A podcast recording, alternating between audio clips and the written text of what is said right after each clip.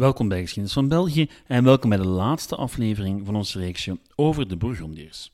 Vorige week sneuvelde Karel de op de slagval bij Nancy en deze week zien we hoe zijn droom van een sterk, onafhankelijk middenrijk onmiddellijk na zijn dood aan flarden werd gescheurd door, ja, zowat iedereen.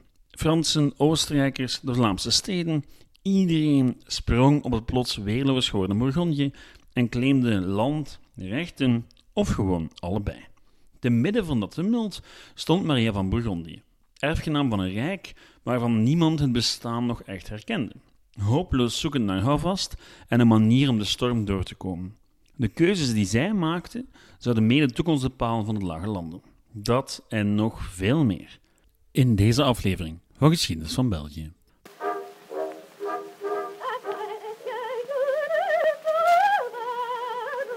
Zes afleveringen over één onderwerp. Het is er eigenlijk eentje te veel, maar ik kon het niet over mijn hart krijgen om het verhaal vorige week al af te sluiten.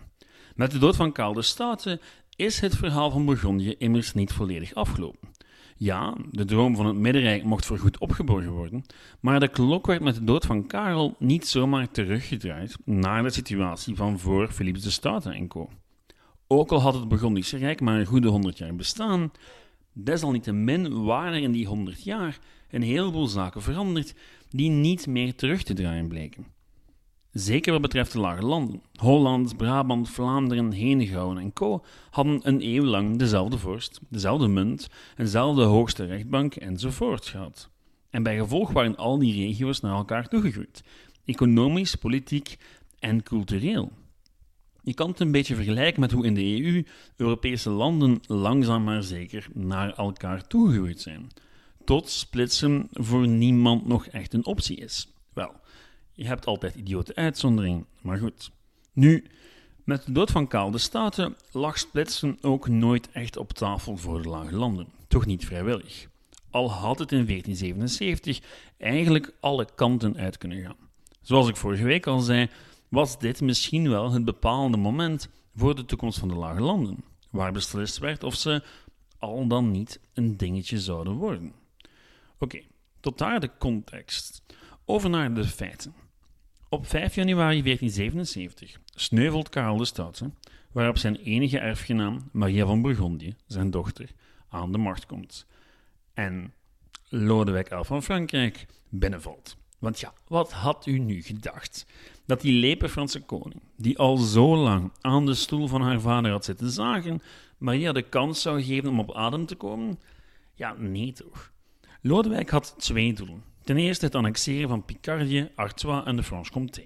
En ten tweede Maria tot een huwelijk dwingen met zijn zoon en troonopvolger Charles.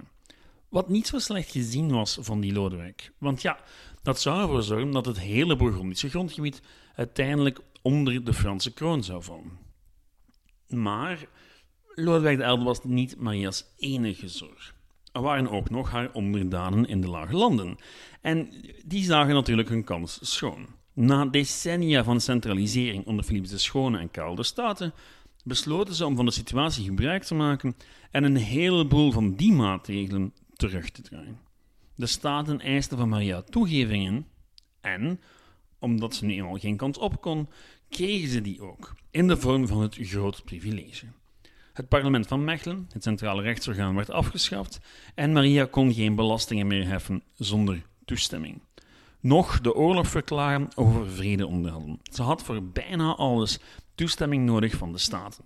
Oh, en alle rechten en privileges die de steden zo waren kwijtgeraakt onder Burgondische heerschappij, werden opnieuw toegekend. Van decentralisatie gesproken. Daarbovenop hielden de staten de raadgevers van Maria streng in de gaten. Zo streng zelfs dat het minste excuus volstond om hen te laten onthoofden. Geen toeval dat de Gentenaars het voortouw namen bij deze vervolgingen. Volgens de overlevering smeekte Maria nog om genade, maar het mocht niet baten. Op 3 april werden een heleboel raadsmannen onthoofd op de Vrijdagsmarkt in Gent. Dus ja, als je kijkt naar de feiten, dan zag het er niet bijster goed uit voor Maria de lente van 1477. Haar belangrijkste raadgevers waren net geëxecuteerd door haar eigen onderdaan en Lodewijk XI deed alsof hij de lage landen al in zijn broekzak had. En er was eigenlijk maar één uitweg. Trouwen. Maar goed, met wie dan? Want ja, haar vader had al meer dan eens proberen haar te gebruiken als diplomatieke pasmunt, maar de onderhandelingen waren telkens afgesprongen. En nu, als twintigjarige, kon ze plots zelf kiezen. Al ging die keuze om veel meer dan enkel haar eigen toekomst. Koos ze voor de Franse kroonprins, daarmee toegevend aan haar vaders grootste vijand, of koos ze iemand anders? Iemand die de Fransen terug kon slaan en het werk van haar voorvaderen in de een of andere vorm kon doen overleven. Het werd er tweede en haar keus viel ironisch genoeg op de man die haar vader haar het liefste had zien trouwen. Maximiliaan van Oostenrijk. U weet wel, de zoon van keizer Frederik II van Habsburg. De keizer die Karel tot koning van Lotharing had moeten kronen in ruil voor een huwelijksalliantie. En een huwelijk dus tussen Maximiliaan en Maria. En nu, enkele jaar later, was het toch zover. Al zou het huwelijk geen sterk onafhankelijk Bourgondië tot gevolg hebben. Toch zeker niet op lange termijn. Op 19 augustus 1477 trouwden Maria en Maximiliaan. In Gent, zowaar. Maria was 20, Maximiliaan 18. Wat me brengt tot de absolute absurditeit van de middeleeuwse samenleving in onze moderne ogen. Wie er regeerde, hing niet af van competentie, maar van legitimiteit. En die legitimiteit die hing bijna volledig af van afkomst. En zo krijg je dus twee mensen die in onze tijd weinig meer zouden zijn dan studentjes, maar die in 1477 een hele staat moeten regeren en de Franse koning van zich afhouden. Nu goed, officieel bleef Maria soeverein van Burgondië, maar in de praktijk nam Maximiliaan al snel de teugels in handen wat betreft oorlogsvoering en internationale diplomatie. Wat waarschijnlijk een goede zaak was, want ja, Maria had weinig of geen ervaring en werd duidelijk overrompeld door de omstandigheden. Haar positie als vrouw maakte het haar ook min of meer onmogelijk om op haar eentje gezag uit te oefenen. De gewoontes, de wetten, de cultuur, ze stonden daar allemaal niet voor open. Maximiliaan daarentegen, die bleek mede dankzij zijn status van prins wel in staat om Burgondië terug op de been te krijgen. Ook al kreeg hij weinig of geen steun van zijn vader, hij kon zijn wil wel degelijk opleggen binnen het hertogdom. Nu goed, dat huwelijk loste niet alle problemen zomaar op. Lodewijk XI trok zijn troepen niet zonder slag of stoot terug. Want ja, Burgondië had nood aan een nieuw leger en dat leger moest natuurlijk betaald worden. Maar dankzij het gloednieuwe groot privilege konden de Nederlanden veel makkelijker weigeren dan voorheen om belastingen te betalen. Oplossing? Maria van Bourgondië die haar eigen juwelen verpand om haar echtgenoot erop uit te kunnen sturen met een leger. Maar het werkte. Wel, een beetje, op zijn minst. Maximiliaan slaagde erin om de Fransen terug te slaan. Op 7 augustus 1479 vond de slag bij Ginegaten plaats, sorry als de uitspraak fout is, waar Maximiliaan de Fransen wist te verslaan. En zo Vlaanderen, Henegouwen en consorten wist te redden van een Franse invasie. Goed nieuws, maar het betekende geen sinds dat Burgondië plots de overhand had in het conflict. Enkel dat de opmars van Lodewijk voorlopig gestopt werd. Nu, tussen al dat militaire geweld door, leken Maria en Maximiliaan oprecht gelukkig getrouwd. Ze kregen drie kinderen, waarvan twee een grote rol zouden spelen in de geschiedenis van de Lage Landen. Philips, de latere Philips de Schone, en Margaretha, nog een Margaretha, de latere Margaretha van Oostenrijk. Maria en Maximiliaan bleken al snel een soort van powerkoppel te zijn. Maximiliaan hield zich bezig met de militaire kant van de zaken, Maria met de politieke, de interne politieke. Want ja, de politiek van de Lage Landen, die kende zij een pak beter dan haar echtgenoot. De politiek was er ook een pak ingewikkelder dan in Maximiliaans Oostenrijk. Je had nu eenmaal sterke steden met rechten, de verschillende oude staatjes die nog een eigen vergadering hadden. Het was een ingewikkeld politiek kluwen waarin je je weg moest zoeken. Nu, als we afgaan op kunst en literatuur uit die periode, dan ging het allemaal voor de wind voor het koppel. En ze worden uitvergroot als een soort van sprookjeskoppel.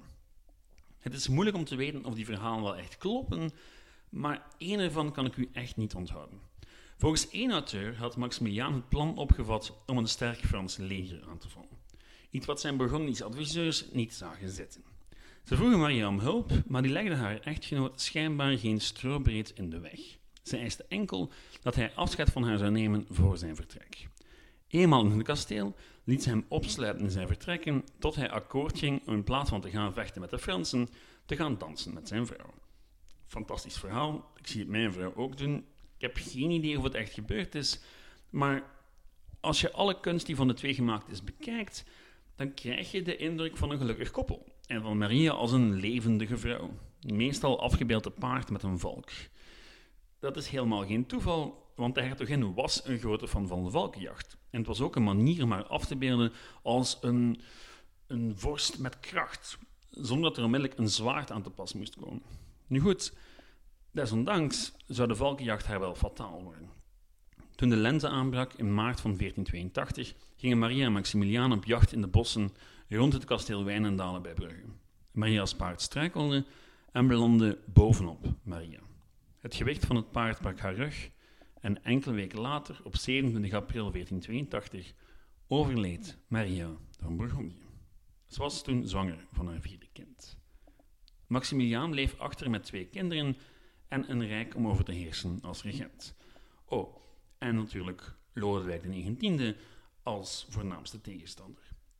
Maximiliaan stond klaar om de wapens op te nemen en de strijd voor eens en voor altijd te beslechten op het slagveld. Dat gaat nu eenmaal moeilijk zonder leger. En zonder Maria waren de staten van de Lage Landen nog minder geneigd dan tevoren om Maximiliaans militaire campagnes te financieren. Vlaanderen verdedigen tot daar. Maar Dijon en Co gaan heroveren, daar had men in Gent en Brugge maar weinig interesse in. Gevolg? Vrede. Tegen wil en dank. Met de vrede van Atrecht in 1482 kreeg Lodewijk XI Bourgondië in handen en een groot deel van Frans-Vlaanderen. Al eindigde daar de ellende niet voor Maximiliaan. Want wat dacht u? Een nieuwe heerser over de lage landen, zonder dat het vroeg of laat een opstand uitlokt van Gent? Ja, nee toch. In 1483 was het al zover. De steden in Vlaanderen en Brabant hadden maar weinig op met die Oostenrijkse veldheer als regent van de jonge Philips. Wie beter om de toekomstige heerser van de lage landen bij te staan dan zijzelf, de steden en haar elite? Nu goed, dat plan durfden ze niet onmiddellijk in praktijk te brengen. Ze hadden eerst een aanleiding nodig. Wat was de aanleiding in 1483? Wat denkt u? Oorlog met Frankrijk. Jawel. Nog geen jaar na de Vrede van Atrecht legde Lodewijk XI het loodje in augustus. En Maximiliaan wel, die zag zijn kans schoon om het verloren grondgebied terug te nemen. Wat natuurlijk niet naar de zin was van de steden. Die waren al die oorlogsbelastingen grondig beu en heel geïrriteerd dat Maximiliaan het groot privilege van 1477 maar niet erkennen wou. Ergo, opstand. Al bleken de stadsmilities niet opgewassen tegen Maximiliaans huursoldaten en in 1485 kwam er de Vrede van Sluis. Een vrede die twee jaar stand hield. Tot de belastingen weer te hoog werden en dat resulteerde in een opstand. Jawel. Nu, deze keer sloten Holland en Brabant zich aan en kon de keizer zich zelfs moeien om zijn zoon uit de nesten te helpen. Het duurde een tijdje, maar één voor één werden de steden opnieuw onderworpen. Gent was de laatste in 1492. De vrede deed nog het meeste pijn in Brugge, waar de stadsmuren afgebroken moesten worden en zowat alle handelaars de vlucht namen richting Gent en Antwerpen. En Maximiliaan, wel, die kon zich eindelijk focussen op de Fransen. Met succes trouwens, want in 1493 kwam er een nieuw vredesverdrag waarbij Max wat territorium kon terugnemen. En nadien liet hij de Nederlanden aan hun lot over. En in het beheer van zijn ondertussen volwassen geworden zoon, Philips de Schone. Maximiliaan had ondertussen de macht overgenomen in Oostenrijk en het Heilige Roomse Rijk, na de dood van zijn vader. Philips de Schone kan zo'n beetje beschouwd worden als de laatste Bourgondische hertog, ook al heerste hij niets meer over Bourgondië zelf, maar eerder over de lage landen. Zijn familiebanden echter zorgden ervoor dat het altijd om veel meer dan enkel zijn eigen grondgebied ging. Hij was nu eenmaal een Habsburger, gebonden aan de Duitse keizerskroon en door een slim huwelijk met de erfgenaam van de twee Spaanse koningskronen zou zijn zoon heerser worden van een rijk waar de zon nooit ondergaat. Maar dat verhaal, het verhaal van keizer Karel V, dat is voor een andere keer. Nu, wat moeten we eigenlijk onthouden van het Burgondische verhaal? Want uiteindelijk heeft dat rijk niet bijster lang bestaan. Weinig meer dan 100 jaar. En toch, toch was die impact gigantisch. Al eindigde het een pak vroeger en dramatischer dan eigenlijk had gemoeten. Er zijn eigenlijk twee manieren om te kijken naar 1477. Om te beginnen als het jaar waarin de Lage Landen gebonden werden aan het Huis Habsburg en de eeuwenlange heerschappij van vreemde mogendheden over de Lage Landen en dan vooral de zuidelijke Nederlanden. En ja, dat klopt ook wel. Maar je kan dat jaar en de jaren die erop volgen ook zien als het jaar van de redding van de Franse dreiging. De Lage Landen bleven bestaan als een politiek geheel en werden niet opgeslokt door een blauwe golf. Niet onbelangrijk, want zo kon er een gedeelde cultuur ontstaan. Een cultuur die vandaag de dag nog steeds de basis vormt van de Belgische en Nederlandse cultuur. Zonder het Bourgondisch intermezzo was er van België en Nederland, zoals we het vandaag kennen, waarschijnlijk nooit sprake geweest. Nu goed, ik zou nog een heleboel andere conclusies kunnen trekken, maar die zouden waarschijnlijk op weinig slaan. Feit is dat het hele verhaal berust op een heleboel individuele momenten en keuzes. Het is onmogelijk om te zeggen hoe iets wel of niet gegaan zou zijn, moest dit of moest dat. Door de cultuur van die tijd kon een huwelijk of een plots overlijden van de ene of de andere edelman of vrouw alles veranderen. En dat zorgt ervoor dat gespeculeer relatief zinloos is. Het was vaak een kwestie van toeval, dynastiek toeval. Wat er ook van zij, de Burgondische periode was van een ongelooflijk belang en ik zou makkelijk nog tien afleveringen kunnen maken erover. Maar goed, dat zal voor een andere keer zijn. Want dit was het voor deze week en voor onze aflevering over de Burgondiërs. Wie nog niet genoeg heeft, verwijs ik natuurlijk met veel plezier door naar het boek en de podcast van Bart van Loo. Oh, en weet u nog hoe ik de voorbije weken meer dan eens zei dat het me verbaast dat er nog geen historische dramareeks aan de Burgondiërs gewijd is, à de Tudors? Wel, um, ik was fout. Er bestaat een Duits-Oostenrijkse miniserie genaamd Maximilian, die min of meer het verhaal vertelt van deze aflevering. Met Maximiliaan, Maria van Bourgondië, Lodewijk XI, de Duitse keizer, Gentenaars, Gent zelf komt er ook vaak in voor. Um, het is dit verhaal. Zij het met veel knappe acteurs en veel meer actie en intrigue dan ik in de aflevering heb weten te stoppen. Um, normaal gezien nog te vinden ergens op Disney Plus, al zal je misschien via VPN de Duitse versie moeten gebruiken. Nu goed, bedankt voor het luisteren en tot de volgende keer. Wat u dan voorgeschoteld zal krijgen, wel, uh, geen idee. U krijgt hopelijk nog een extra aflevering van geschiedenis nu met Bert Kruismans. Maar onze agendas zijn nogal moeilijk gelijk te krijgen. En daarna nog een heleboel extra afleveringen, zoveel ik er nog kan maken voor ik vertrek. En na mijn vertrek, wel, dat zullen we dan wel zien. Ik hoop u nog wat content te kunnen geven vanaf november of oktober. We zien wel, en dat zal meer internationaal getint zijn. Denk aan geschiedenis van Turkije en een heleboel andere landen of een heleboel andere onderwerpen. Alle suggesties zijn trouwens zeer welkom. U kan mij bereiken via e-mail um, geschiedenis van het outlook.be, de Facebookgroep Geschiedenis van België of de website geschiedenisvan.be. Hartelijk bedankt voor het luisteren en tot de volgende. Ciao!